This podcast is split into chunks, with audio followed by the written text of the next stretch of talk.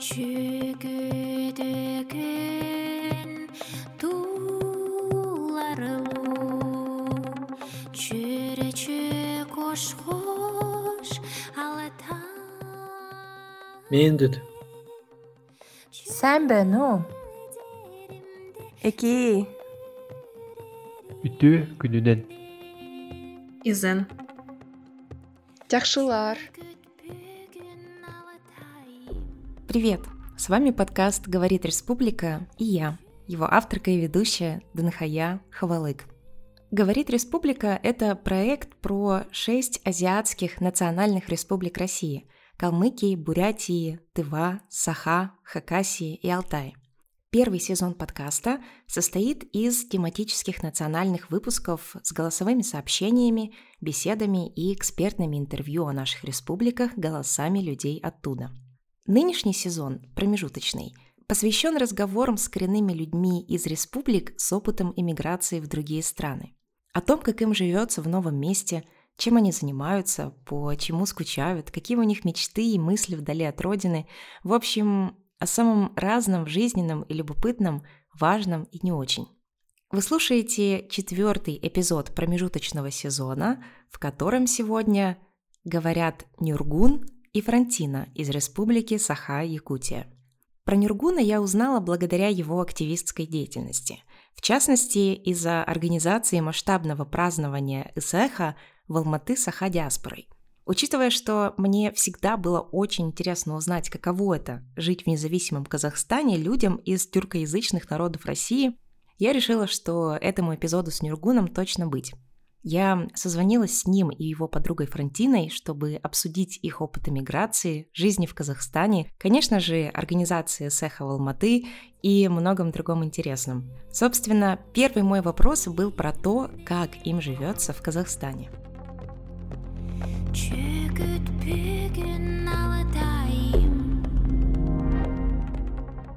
Всем привет. Э, начну, наверное, я. А, ну, Переехал я год назад, вот недавно был, э, исполнился ровно год с тех пор, как я переехал в Казахстан, именно в город Алматы.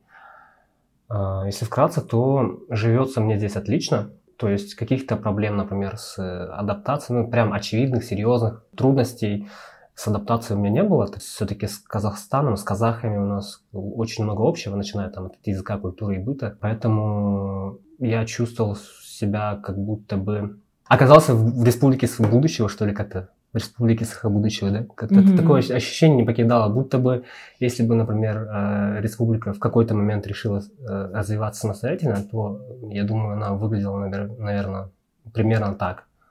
То есть э, не было такого ощущения, будто я покинул свой дом или так далее. Очень все уютно, мне очень нравится. Так, а ты, Франтина? Я приехала из Москвы в прошлом году, в середине ноября месяца. Вот, до этого я проживала лет 16 э, в Москве. Вот. И э, приехав сюда, я тоже не почувствовала, что мне как-то сложно здесь адаптироваться, потому что здесь было понятно абсолютно все. Э, ну, во-первых, э, это все-таки русскоговорящий народ, вот, что в целом, да, это первое, что тебе облегчает уже жизнь. Второе, что, да, казахи братский народ, который по менталитету и по разным штукам очень похож на народ Саха, поэтому, в общем, все было окей. Адаптация так таковой я не сказала бы, что она в принципе была. Вот. Мне здесь тоже очень нравится. Очень. Я часто слышу от своих знакомых из нацреспублик, в частности, например, от своих знакомых твинцев и твинок, которые переехали в Казахстан, и все они действительно говорят, вот как и вы, что типа, блин, вообще классно, круто, тоже про какой-то образ будущего. Для меня это все, конечно, звучит так сказочно, и эм, я просто жду не дождусь, пока я сама не приеду и там не окажусь. Вот у меня такой вопрос. Вас принимают там за казахов, ну, и за казашек? Обращаются к вам, подходят и обращаются ли к вам сразу на казахском? Да, это происходит постоянно, регулярно. Очень часто, я бы даже сказал, потому что первый месяц, когда я переехал сюда, мне даже не верили тогда, когда я говорил то, что я не казах, я саха. люди, люди прям натурально не верят. Они продолжают на казахском мне что-то говорить. Какую-то часть там э, предложения я понимаю, какую-то часть не понимаю. Ну, в целом я упускаю суть того, что, ну, вопросы, которые они задают. И я им пытаюсь сказать, что я не казах, извините, я не понимаю. И они мне начинают говорить, ну, ты же казах, что ты врешь? Там было такие, несколько случаев таких, когда мне вот натурально не верили люди. Но сейчас, с тех пор, как э, нас саха э, в Казахстане, именно в частности в Алматы, стало намного больше, сейчас уже люди привыкли, что вот есть саха, и продолжают как бы... Ну, бывает, конечно, то, что люди все равно принимают э, за своих. Ну, мы похожи очень сильно, поэтому это не, не удивительно. Вот. Ну да, я тоже с этим сталкивалась, но единственное, у меня не было таких ситуаций, что мне не верили. Просто я в глазах читала непонимание, а, как девушка передо мной стоит очень похожа на казашку, и она говорит, что она не казашка. Как это так? Вот. Ну, мы действительно да, внешне очень похожи.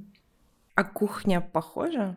Ну, если брать как основу, то канина, вот это все кмыс. Ну, скорее да. всего, просто много молочки, много мяса. Наверное, да. в этом. В этом похоже в этом похоже. Но мне кажется, что казахская кухня намного богаче, чем наша сейчас, на данный момент, по крайней мере. Ну, я думаю, что она, наверное, богаче, потому что... Ну, казах... здесь же как? Э, здесь мультинациональная да. кухня. Здесь не только казахская, здесь очень распространена уйгурская кухня.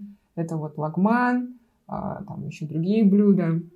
Прям плюс еще узбекская кухня. Ну, Тут очень вкусно. Вообще, Казахстан — это очень вкусная страна. Ну и отличие, наверное, в том, что еще, ну вот, все эти кухни, там, не знаю, все готовится на масле, жарится, парится и так далее. У нас в республике, ну, нашей национальной кухне все-таки принято больше как-то все варить. Прикольно, я, я не знала этого. Ниргун, ты упомянул, что саха-диаспора увеличилась в Алматы. Расскажите, пожалуйста, немного про вот эту, собственно, диаспору. Это сколько человек? Это есть ли у вас какое-то сообщество? Чем встречаетесь ли вы и все в этом духе? Ну, вот да, с прошлого года нас, нас здесь стало намного больше. Мы точно, к сожалению, посчитать не можем, сколько нас здесь. Можем примерно прикинуть. И все сходятся во мнении, то, что нас где-то около двух тысяч тут точно есть. По крайней мере, на празднике СФ у нас мы посчитали гостей примерно где-то около того, по-моему. Там от, полутора, от полутора до двух тысяч, если я не ошибаюсь. До, до двух тысяч? До двух тысяч, да. А. Подождите, а на этот праздник не могли прийти, ну, в том числе вот казахи с друзьями? Да, конечно, казахи тоже были, а, но по большей части все-таки это наши саха были. Вот.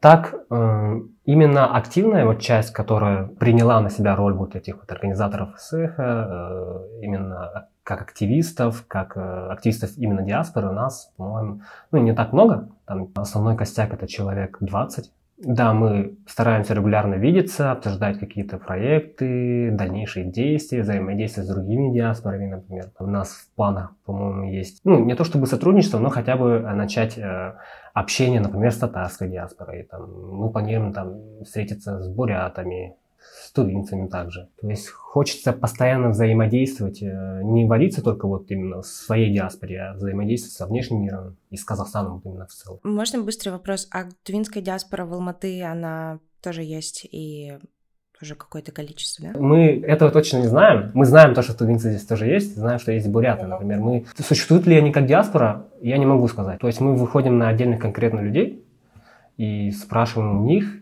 часто, типа, могут ли они встретиться, хотят ли они взаимодействовать. Ну, то, пока работа только так ведется сейчас. У вас есть какой-то чат, да, где состоят все саха, которые хотят быть, ну, более-менее в коннекте? Да, есть такой чат. Вообще есть общий чат Алматы Сахалар. Это вот именно те, кто находится в Алматы. А есть, например, казахские саха называется. И это вот именно в целом по Казахстану те, кто живут. Ага. Вот.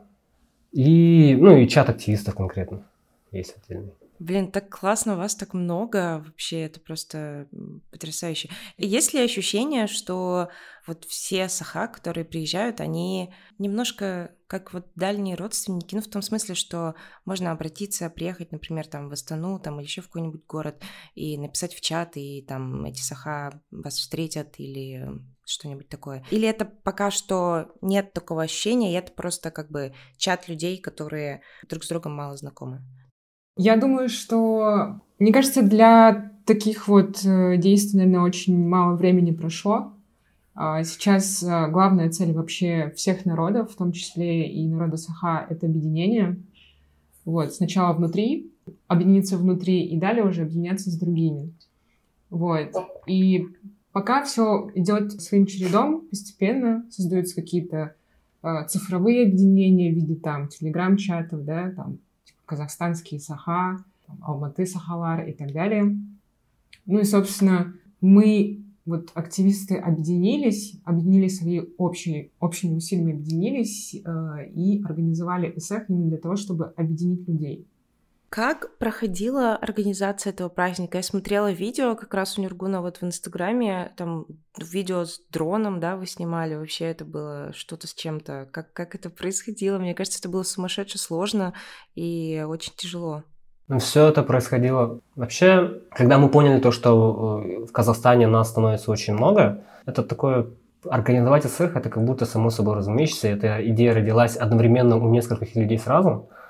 И мы как-то собрались, э, вот как раз костяк людей, которые приехали сюда а, раньше, чем ну, большинство, наверное. И как-то начали обсуждать, что нужно, наверное, как-то людей собрать, не знаю, помогать друг другу и так далее. И потом все это как-то эволюционировало в идею, то, что ну, не то, что эволюционировало, просто мы в какой-то момент решили, что нужно организовать э, СЭХ. Но тогда, когда мы начинали, мы думали, что мы проведем такой локальный, местечковый, очень маленький праздник, просто э, соберемся ненадолго, да, потом с каждым разом, когда мы собирались, то есть устраивали собрание по поводу организации, приходило все больше и больше людей, и вот чем больше людей становилось, тем масштабнее идеи э, рождались. Ну и в итоге получился такой фестиваль. Что примечательно, вообще, что очень хочется отметить, то что люди это делали все от искреннего, от искреннего сердца, от, вот, прям от души. То есть э, никто от организации там не получил профита, там денег и так далее, вот ничего такого не было, все просто хотели в это вложиться, потому что хотели. Вот, как-то так. Сейчас я уточню. То есть, ну, например, там условно 20 человек, да, которые занимались организацией, просто сами на волонтерских началах продумали все, как будет проходить этот праздник, просчитали, сколько нужно будет денег там на еду, на все, все, все, и все это организовали, и потом люди заплатили за вход, и этими деньгами заплатили за все затраты. Какая-то часть, конечно, осталась, но мы решили, то, что этот остаток мы будем использовать уже на следующий год. Решили не растрачиваться, то есть сберечь как-то это и инвестировать на будущее. А как вообще все прошло? Расскажите, вот люди приходят туда, на место, что их там, что их там ждало? Ну, наверное, хочется сказать о том, что мы старались провести мероприятие по канонам празднования нашего национального праздника ИСЭХ, да, и у нас, в принципе, собралась такая команда, у которых там у каждого члена есть свой уникальный опыт, да, профессиональный. Были, у нас есть режиссеры, там, культурологи, и люди из продвижения, из маркетинга и так далее. То есть собралась реально целая команда, которая полноценно могла организовать, скажем так, ивент.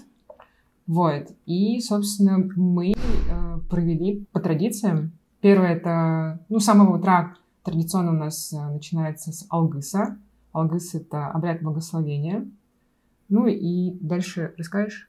Да, еще хотелось сначала отметить то, что мы выбрали день проведения в мае, 20, 20 мая. 20 мая неспроста, потому что а, раньше по традиции Саха этот, а, в этот день отмечался еще один праздник, Уттани это называется на, на нашем языке, либо Сайлык Кюне, то есть это день именно...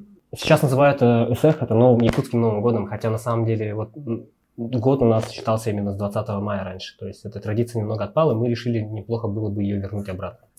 Вот.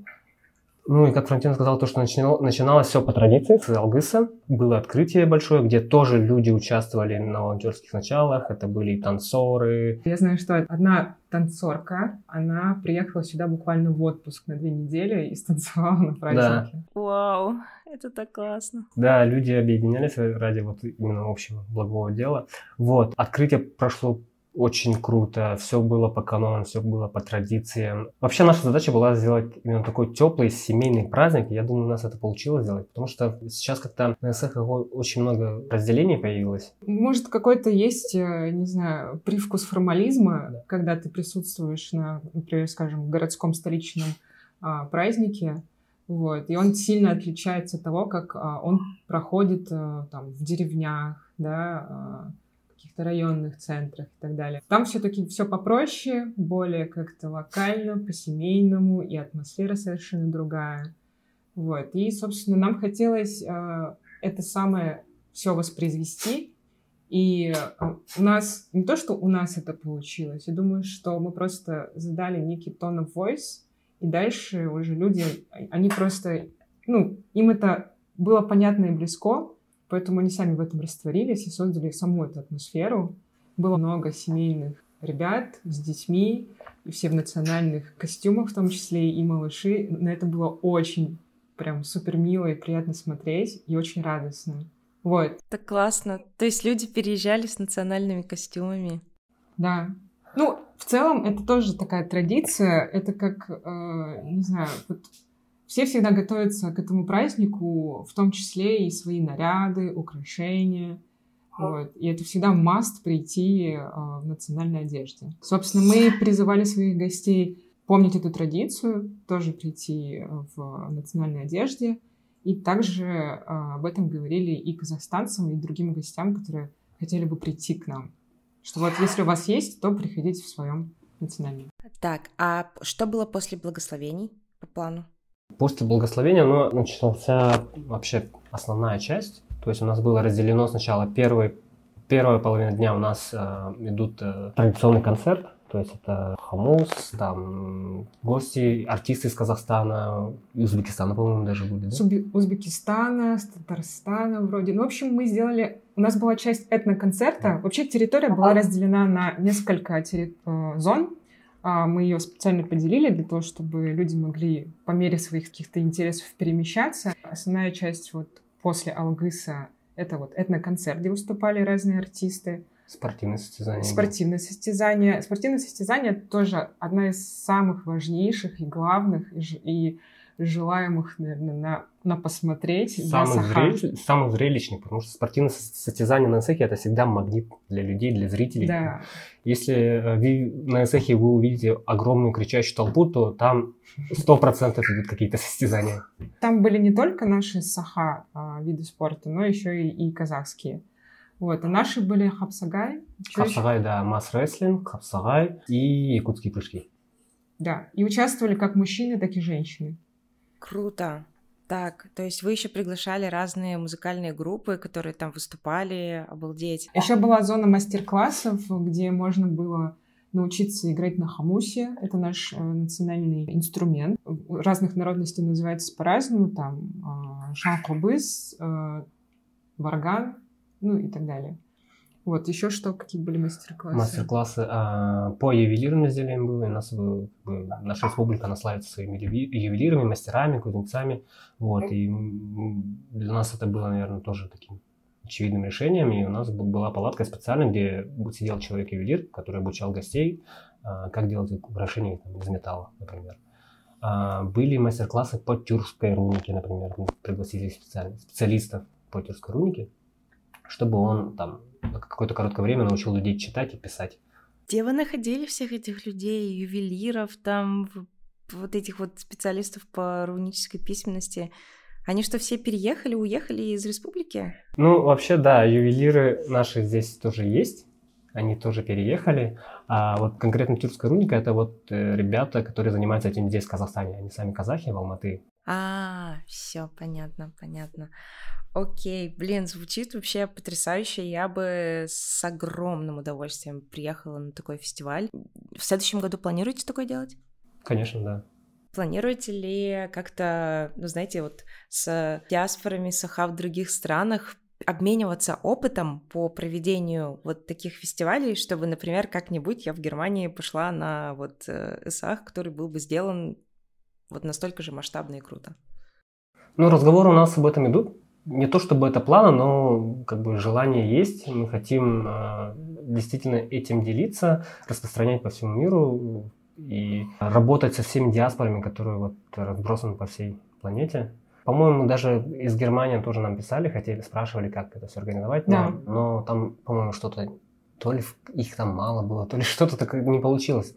Но в планах, да, есть. Мы хотим этим делиться, мы хотим это распространять. А вы вообще знаете, в каких странах есть крупные саха-диаспоры? Вот типа как в Казахстане, да, и еще где-нибудь? Ну, я думаю, а, казахстанская саха-диаспора самая крупная, а, но также мы знаем то, что в Таиланде нас, наших много. Да, в Таиланде, и они тоже провели, кстати, ВСХ, и тоже очень круто, ну, судя по видео, которые мы смотрели, э, они провели очень качественно, хорошо, тоже по-семейному, очень атмосферно. Крупная диаспора есть в США, насколько я знаю, и где еще?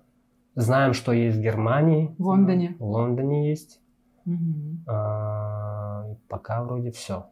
В Китае есть еще. А, в Китае еще есть, да, кстати, в Китае есть. Как же, слушайте, а вот другие народы коренные республики Саха, Вены, Венки, например, да, они, эм, они есть в вашем чате? Они считаются вашей диаспорой или нет? Конечно, считается. И все жители Республики Сахалин, они, они есть. А, и русские, и вены, и венки, и кагиры, а, все, кто хочет, а, все, кто хочет поучаствовать, все, кто хочет присоединиться, все они есть. Можно такой немножко, наверное, провокационный вопрос? А, Вот у вас э, чат, например, называется Сахалар, но это же именно название народа, да, насколько я понимаю? Это так вот, как если бы я, например, была в чате, там, не знаю, русские Берлина. Я бы не была в таком чате стопудово. Поэтому мне вот интересно, какие у вас есть мысли на этот счет? Ну, я вообще на этот счет очень много думал в последнее время. Например, у нас есть в республике и Венки, и как бы их, их немало. Но, честно говоря, пока ответа на этот вопрос еще не нашел. Даже на вопрос, как э, назвать республику правильно, например, я ее часто называю республика Саха. Хотя там ведь не только Саха живет, там очень много национальностей живет. И... Но в то же время, честно говоря, я не могу принять вот этот э, ост- ну, отросток в скобках, Якутия, например. Для меня оно кажется очень таким инородным, что ли. То есть я не, как не ассоциирую себя с Ну, этим. Я не Это считаю, мое что- личное отношение к этому. Поэтому пока еще я ответа не нашел. Ну, я не думаю, что прям нужно думать над э, тем, как переименовать э, республику, потому что, ну, есть примеры других республик, да, Казахстан. В Да. Казахстане же проживают уйгуры, русские. Э, В рамках нашей республики мы, конечно же, в том числе и думаем о других народах, которые проживают на нашей территории, вот, потому что ну, мы уже ну, веками живем вместе на одной территории, невозможно не иметь в виду их какие-то а, проблемы и так далее. Вот. И это, ну, я бы не сказала, что это какой-то провокационный вопрос, это скорее вопрос на подумать для всех. Задаваться этим вопросом, да, обсуждать и находить какие-то решения. Вот недавно совсем мне жена моя задала вопрос, э, ну, в частности, я, у меня есть эвенские корни. То есть моя бабушка, она эвен чистокровная. И она и говорит, и думает на эвенском языке. Э, И вот как жена сказала, а почему ты, Нергун, как бы отрицаешь свою эвенскую часть? Хотя я никогда ее не отрицал, я всегда говорил, то, что у меня есть эвенские корни, я ее принимаю, но как бы я был воспитан именно в культуре саха, я говорю, думаю на своем языке, и поэтому я считаю себя саха, например. Но при этом я никогда, ни, ни в коем случае никогда этого не делал, не отрицал свою эвенскую часть. Наоборот, я всегда говорю, что вот я эвен наполовину, на ма- маленькую половину, но тем вот, так. Было ли у вас такое и у ваших близких, что в эмиграции как будто бы больше проявляется этническая идентичность? Я, ну, вообще, да, конечно, это, потому что человек в первую очередь, он всегда будет искать э, какую-то комфортную, э, знакомую пространство, атмосферу для себя. И я всегда считал то, что человек в первую очередь, ну, именно конкретно, ну, на своем примере, он всегда будет и- ищет это в, в чем-то знакомом. Это в первую очередь культура, это национальность, это язык и так далее. И я думаю, да, человек Особенно в Казахстане, и особенно для саха, которые переехали вот именно, именно конкретно в Казахстан. Потому что часто в разговорах там, со знакомыми с друзьями можно услышать то, что вот э, люди, переехав сюда, задумались там, о смене имени, например. Потому что ну, у всех саха, у многих, у большинства саха, например, православные имена. Вот. И переехав сюда, многие, да, задумываются сейчас об этом. Взять традиционные имена саха, например. То есть в эмиграции это такой вопрос, он всегда, всегда, всегда здесь, э, проявляется. И каждый человек задается, мне кажется, каждый, да, задается вопросом вообще. Вообще, э, я в том числе слышала от сахалар, с которыми я здесь общалась, что по приезду очень многие сталкивались а, с тем, что после общения с казахами а, сахалар понимали, насколько у них большой пробел в знании своей истории, своего народа и культуры в том числе. Ну и вот, э, например, казахи знают свой род до седьмого колена. У нас а, знают, имеют такие знания далеко не все и, может быть, даже и не половина нашего народа.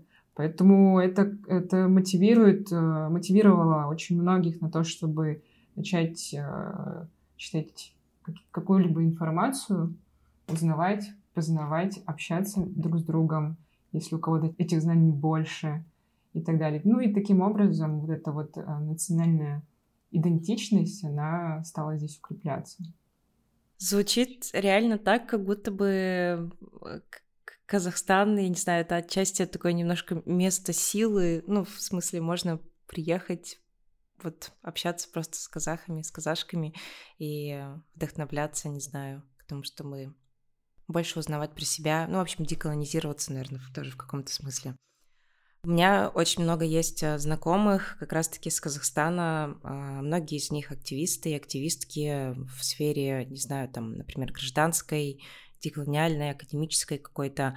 И я периодически ловлю себя на том, что я у них учусь и, не знаю, беру какие-то примеры с них, беру, что получаю какое-то вдохновение. Потому что мне кажется, что действительно они как будто вот на 30 лет впереди отвлечемся на рубрику «Кросс-промо», в которой мы советуем хорошие подкасты, а те, в свою очередь, советуют своей аудитории нас.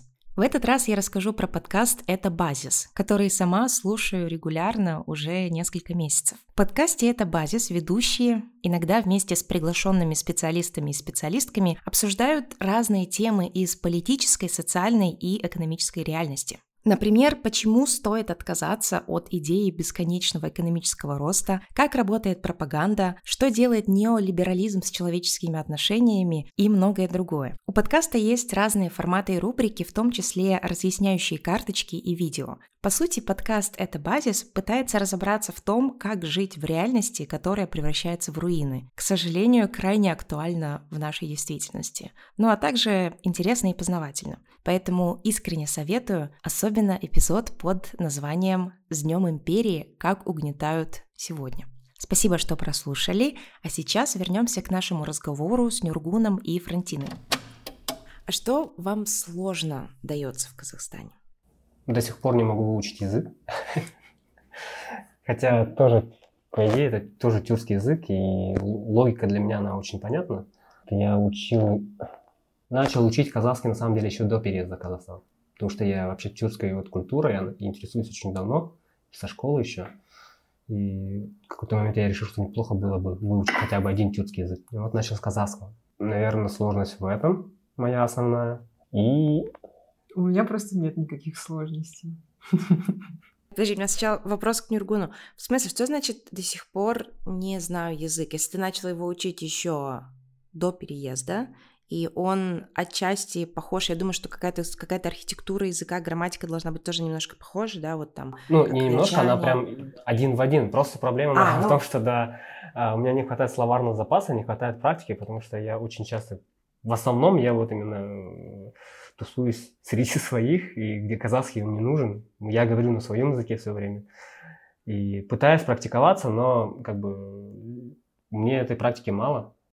Ну слушай, ну если ты придешь в магазин там или в кафе, ты же ты сможешь объяснить? Да, этим, а, этим и ограничивается у меня. То есть я могу в магазин там или в кафе что-то заказать, угу. а вот uh поддержать прям такой серьезный глубокий разговор я не смогу, например.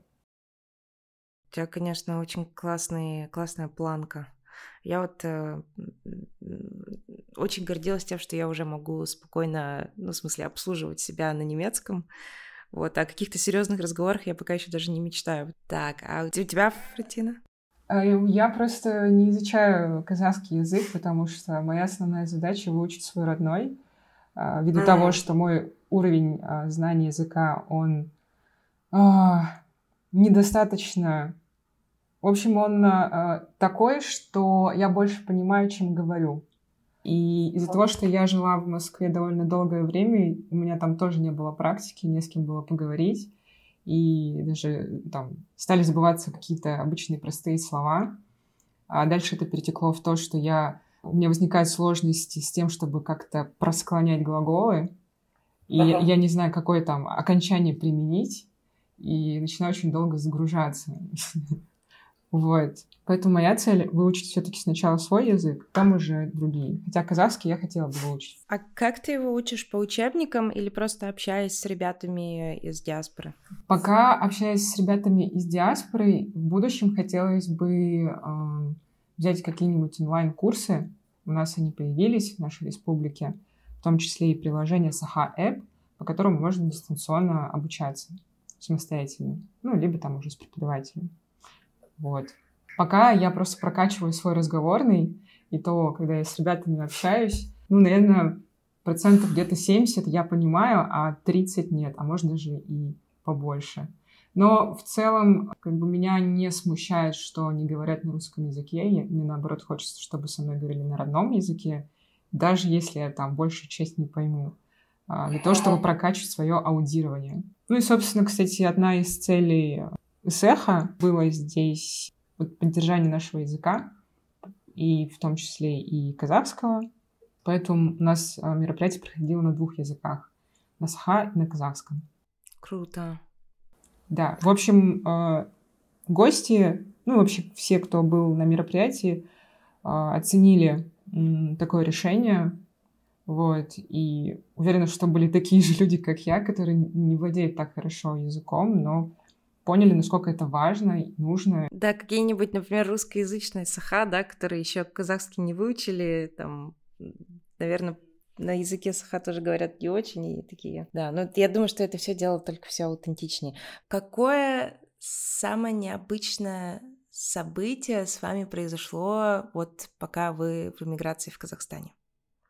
Может быть, самое забавное или самое запомнившееся? Ну, для меня, наверное, самое удивительное, что около 100 человек самоорганизовались и организовали цех. То есть 100 человек — это целая такая организация, компания, где э, не было какого- какого-то одного руководителя, который бы всем заправлял. То есть э, все как-то на личной ответственности, любви и тоске по своей родине вывозили все задачи и в итоге сделали такой полноценный проект, который можно даже вписать свое резюме, например. Вот, вот это для меня было удивительно. Потому что я сама э, работаю в рекламном агентстве, я понимаю, каково это организовывать все ивенты, а я еще занимаю такую должность, которая э, как раз-таки контролит вообще все. Здесь мне не приходилось контролировать всех и вся. Вот, я отвечала конкретно за какой-то кусок там, зоны своей ответственности у меня была. Вот, и так, собственно, все и двигались. Вот это было круто. Круто, вы реально целая компания, действительно. Ну, в смысле, как фирма. Ну, у меня, наверное, так же, потому что когда вот э, в день цеха я вообще не мог полдня поверить, что вообще это вот происходит сейчас со мной. Потому что все это началось буквально с четырех человек, в какой-то момент нас резко стало 100 человек, там 100 с небольшим, и столько гостей, все радостные, веселые, и счастливые, и, честно говоря, я даже до сих пор не могу осознать вообще, как это произошло. Да, как это... будто бы сейчас до сих пор проходит, э, происходит период, когда мы перевариваем произошедшее. Это действительно требует времени, вот, потому что мы еще получили очень много эмоционального заряда, который тоже нужно по чайной ложечке переваривать. Угу. Вот, и как только мы это сможем переварить, я думаю, что дальше мы сможем еще что-то поделать. Да. Ну, я думаю, что еще я... Это усталость тоже, да, я... Потому что это должна быть очень-очень большая работа все таки Да, конечно. Работа, ну, как сказать, многих- такая приятная усталость скорее. да? Приятная усталость, да. Просто у многих же э, есть своя основная работа. Очень у нас Ага. много было и семейных э, ребят, у которых есть дети и так далее. То есть все приходили а, на собрание после работы, выделяли время свое. И основной, наверное, такой а, мясорубный период, скажем так, э, организации был ну, за месяц до а, мероприятия. И вот там вообще все вкладывали, просто выжимали из себя все. Вот. Поэтому, конечно, после праздника всем нужен был еще какой-то период для восстановления своих сил. После вот этой мясорубной, мясорубки, вот месяц конкретно, когда все пахали, нам даже, по-моему, потребовалась неделя, чтобы просто отдохнуть друг от друга. Мы там примерно около недели вообще никто ни с кем не общался и не Да. виделся какое-то время. Вот до такой степени все это было. Если до этого все чаты взрывались, у нас просто было кучу чатов, потому что мы разделили все по зонам ответственности. Там кто-то отвечал за культурную часть, кто-то за продвижение, кто-то за спортивное и так далее, кто-то за как украсть вообще территорию и так далее. И так или иначе ты хоть ну, отвечаешь как- за какую-то одну зону, но так как все равно все друг с другом как-то связаны, приходилось как бы и быть и в других чатах. Во время организации все эти чаты постоянно взрывались, ты постоянно везде и всюду читал, смотрел, успевал э, что-то там не упустить. Но после мероприятия все чаты просто замолчали. И было понятно, э, что всем очень хочется э, отдохнуть, набраться сил. Блин, ну для меня это все равно звучит. И вот и хоть вы и говорите приятная усталость, приятная усталость, там как-то не называете это какой-то суперсложной работой, но для меня это звучит именно так. Вот то, что у меня тоже есть небольшой ну, опыт проект менеджмента и да, всяких организаций ивентов, и, блин, это же очень реально энергозатратно и, ну, ресурсозатратно.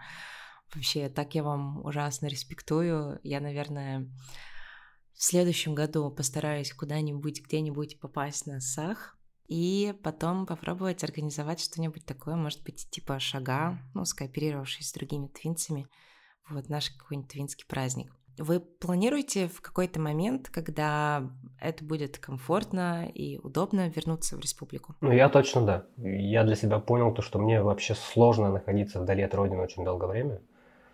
Я это понял еще, когда поступил учиться в Прагу.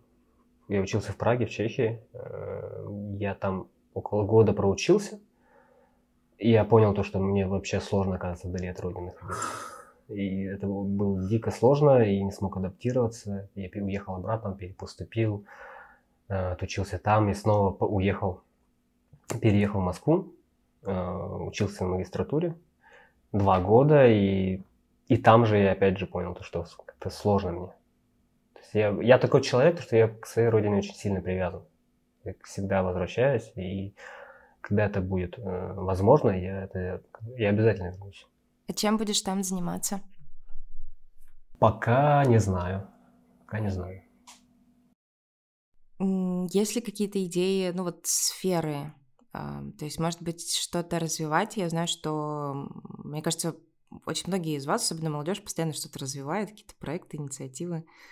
Да, конечно. Вообще хочется как-то работать именно с... Это, наверное, после Казахстана укрепилось еще. То есть я всегда интересовался своей культурой, своей историей, историей своего народа. Оно с переездом в Казахстан, этот интерес у меня начал, он как-то более из юношеского, скорее, интереса, он у меня формируется в более такой зрелый, профессиональный даже, может быть, какой-то исследовательский интерес появился. То есть мне действительно сейчас хочется это все изучать, исследовать и распространять. Возможно, в этой сфере я думаю, возможно, в этой сфере я смогу себя. Франтина? Да, я по-любому бы хотела вернуться в республику, на родину, потому что я уже давно, на самом деле, хочу это сделать. Я, находясь в Москве, я, наверное, раз в 3-4 года приезжала на родину. Довольно редко, но сильно метко, потому что я уезжала каждый раз со слезами на глазах. Ну и я, в общем, понимала, что вот моя родина — это место силы, от которой не хочется уезжать. Вот. И в прошлом году я задалась вопросом, куда же себя все-таки деть, э, уезжать обратно на родину Или, например, поехать э, в Тбилиси, потому что большинство там моих друзей и знакомых переехали туда. Или переехать, например, в Казахстан, где я никого не знаю, кроме Нюргуна. Вот. И э, как-то объединяться с Сахалар и что-то делать вместе. Вот. Я продумывала вообще план своих действий. Хотелось, чтобы все-таки мое решение было осмысленным. И я приняла решение приехать сюда. Как ты думаешь, что тебе это решение дало? Сейчас вот уже прошел год, в принципе, можно, наверное, понять, как ощущается, ну, в смысле, как, как ты себя чувствуешь. Там, Я чувствую себя классно э, в том плане, что у меня есть ощущение закрытия гештальтов, потому что вот как раз-таки до приезда сюда я определила свою личную миссию, и она здесь, э, собственно, реализуется. Я чувствую такое личное самоудовлетворение. Mm-hmm. А в какой сфере твоя личная миссия, если можно спросить? Во-первых, это объединить Сахалар и а, сделать что-то, чтобы наше общее национальное самосознание, оно укреплялось. Вот. Ну, первым шагом стала организация СЭХ.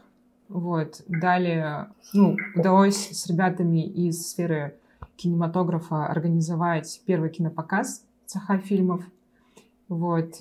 Что вы смотрели? Какой фильм? А мы смотрели фильм а, «Не хороните меня без Ивана». Угу.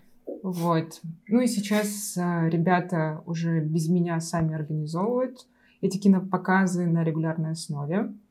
Вот. Площадки есть, и а, казахстанцам тоже очень интересно а, посмотреть наши фильмы, потому что они наслышаны о нем. Вот. И, в общем, ну и плюс это же тоже такой культурный обмен, классный. То есть не Класс. только там мы, э, не знаю, нас казахи мотивируют к чему-то, ну и мы как-то их в чем-то, наверное, тоже мотивируем. И есть как бы на самом деле кучу э, в голове у меня, и не только в голове разных проектов, которые я себе придумала еще в прошлом году до приезда э, в Алматы. Вот, постепенно они сейчас э, что-то реализовалось, что-то в процессе, что-то я хочу реализовать еще в будущем. Вот. Как вы думаете, вообще, насколько может быть человеку полезно выезжать куда-то, переезжать, узнавать другие страны, я не знаю, попробовать пробовать где-то жить какое-то время? Это безусловно полезно. Просто я не знаю насколько, но я могу рассказать только про свой пример. А, я вот когда, я ранее сказал то, что я учился в Праге, я когда переехал туда, для меня это был вообще шок культурный, потому что до этого я бывал только, наверное, ну, в детстве на отдыхе с родителями там в Корею ездил. Э, в Китай, точнее, в Китай, да. А, и когда я там прожил, я увидел, насколько люди могут жить благополучно.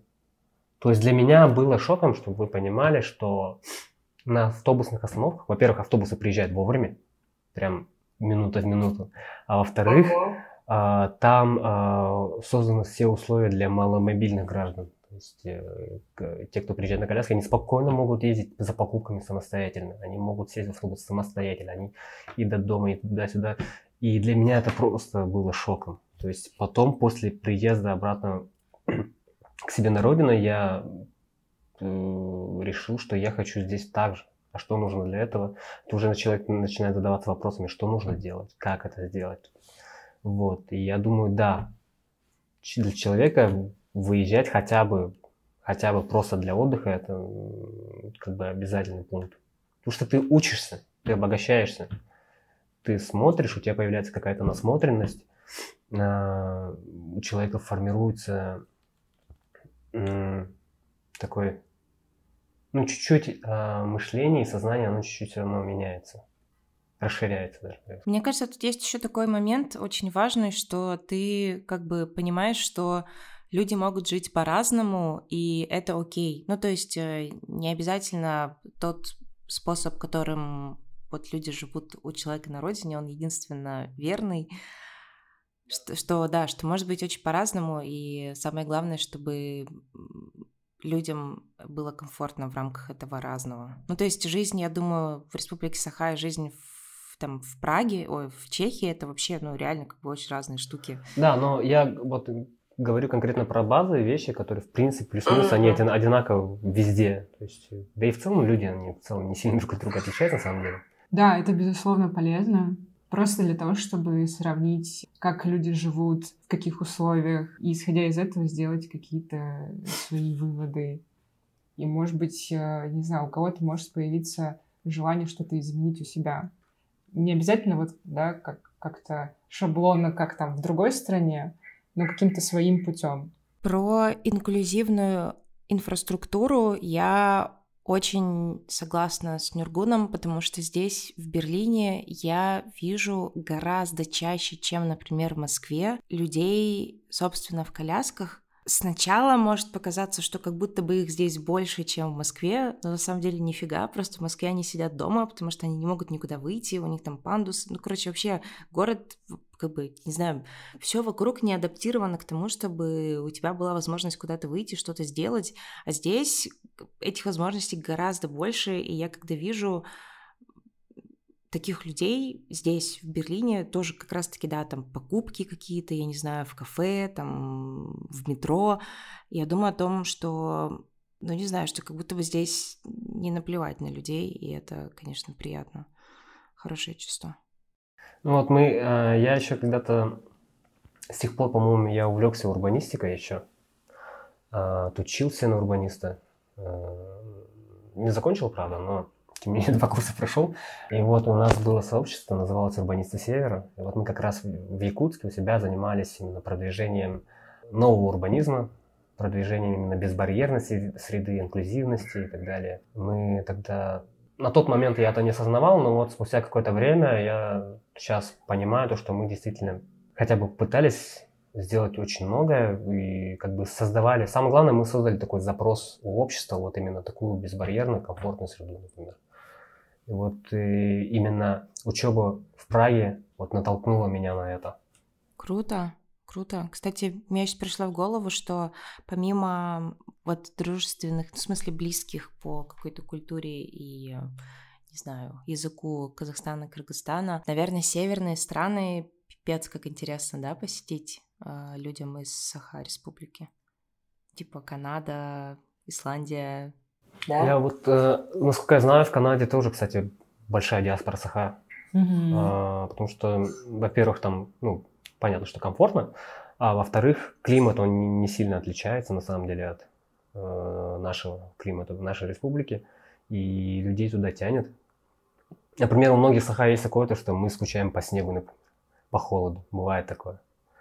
Я, лично у меня так всегда. Если я, например, не вижу снег зимой, для меня это что-то вообще очень странное, непонятное и неправильное. А вот в Канаде он климат он близкий, и даже в некоторых местах я знаю, что есть э, вот эта вот метающая многолетняя мерзлота, ну, вечная мерзлота. Даже в этом плане они схожи. Что со снегом в Казахстане зимой? Ну, он есть, выпадает. Ну, говорят, что зима а, этого года была э, супер холодной. И ну, мы так внутри шутим, что мы тут просто с Ахалар приехали и навели шума по погоде, поэтому Алмата вот стала супер э, холодной этой зимой. Ну да, то есть, когда мы переехали, говорили, люди говорили, да, не парьтесь, тут зим... как бы снега почти нет, он лежит там две недели. В итоге оказалось чуть ли не до, сам... до самой весны, по-моему, снег лежал. По Чему домашнему, почему из республики Саха вы скучаете больше всего сейчас в эмиграции? Ну, э, в первую очередь, конечно, родные, родители, э, братья, сестры, друзья. А в вторую очередь, э, ну, наверное, так начну издалека. Я когда уезжал, мы устроили такой семейный проводимый, и мы выехали тогда на природу. Была база отдыха, мы там отдыхали, и в какой-то момент я так уединился один, э, стоял в лесу, и там была такая, такое сооружение, конструкция, как горка. То есть э, высоту, наверное, 3-4 метра, примерно так. 3 метра, наверное. Я туда поднялся, и когда я поднялся, я увидел такой алаз, ну, то есть такое поле в центре озера, и такая тишина была вокруг. И в тот момент такой дул такой, э, приятный ветерок, и какой-то момент я осознал, что я стою, смотрю на это где-то минуты три уже, просто молча. И я, ну, мне часто снится вот именно природа. Наши сопки, ну, вот эти вот сопки, холмы в Якутске, как я стою на природе, смотрю на город сверху. Я вообще очень люблю природу свою. И мне часто снится моя деревня, озера и так далее. Вот я скучаю очень, очень сильно скучаю по природе. Ну, у меня то же самое. Я очень сильно скучаю по природе. Наверное, тоже начну с предыстории. Вообще, мое такое национальное пробуждение началось несколько лет назад. Я его осознала, когда наконец-таки э, стали показывать в Москве наши сахафильмы. И один из них был «Мой убийца». И в конце этого фильма были показаны вот эти просторы наши, природа. И увидев их, я заплакала. И тогда я поняла, что я очень сильно скучаю по родине. Ну и, в принципе, я в фильме слышала еще «Сахаречь», и она была для меня просто как песня звучала. Я в том числе и, в принципе, скучаю по э, звучанию своего народа. На родине все, оно, не знаю, все наполнено чем-то для тебя очень родным, понятным. Ну, те же узоры, там, коновязи. Ну, еще плюс тоже скучаю по родным, вообще по менталитету, потому что когда я прям нахожусь внутри, я чувствую себя так, будто я вернулась в свою очень большую-большую семью. Вот, хотя, конечно, там у меня есть, конечно, свои родственники и так далее, но все равно, когда возвращаешься на родину, ощущение, что ты вернулся в семью большую, где тебя принимают. Классно. На такой прям очень-очень теплой, какой-то нежной ноте мы тогда закончим. Ребят, спасибо вам огромное за такой разговор. Вообще очень интересно. Я надеюсь, что э, люди из других республик, которые хотят организовать какие-то тоже классные мероприятия национальные за рубежом, смогут, если что, с вами связаться с кем-нибудь из вот как раз представителей и представительниц диаспоры в Казахстане и узнать, научиться вашему опыту, и у нас будут вообще всякие крутые мероприятия, на которых мы сможем приезжать и знакомиться друг с другом в том числе, наращивать свою вот эту вот большую-большую сеть знакомств друг с другом и связей. Спасибо. Спасибо тебе. Спасибо. Да, я просто хочу добавить то, что с тобой согласен. Наши, наши традиции и культура, они могут и должны даже распространяться, они очень легко, я всегда это говорю, что они очень легко вписываются именно в такую глобальную культуру. Э, мы не должны застревать именно на своей такой локальности, э, замораживать свои традиции и культуру. Мы их, наоборот, должны как-то больше расширять, больше распространять, делиться им. Потому что когда мы делимся культурами, только тогда культура и развивается, на мой взгляд. И экономика повышается. Да. Поэтому Спасибо еще раз за приглашение. Тут отвечу быстренько тогда тоже на то, что ты сказал. Я поэтому, знаете, в какой-то момент я поняла, что слово, фраза «сохранять культуру» мне больше не откликается, потому что сохранять это, знаете, как будто бы вот как в консервной банке, да, вот так вот законсервировать и сохранить, чтобы она всегда так осталась. А хочется вот именно как-то развивать, потому что она же такая тоже очень подвижная, мобильная, максимально живая и очень легко действительно как-то эволюционирует, ну, я не знаю даже, как сказать.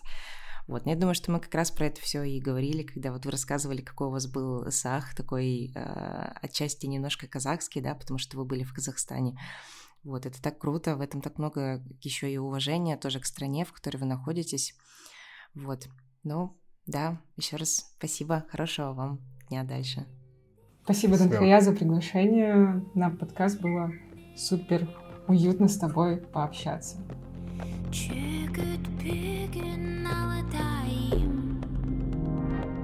Вот так мы и пообщались. Для меня это была очень вдохновляющая и согревающая беседа. В частности, потому что Нюргун и Франтина оказались крайне теплыми, интересными людьми, которые искренне болеют за свою республику. Думаю, что вы тоже это прочувствовали и, надеюсь, насладились прослушиванием этой беседы.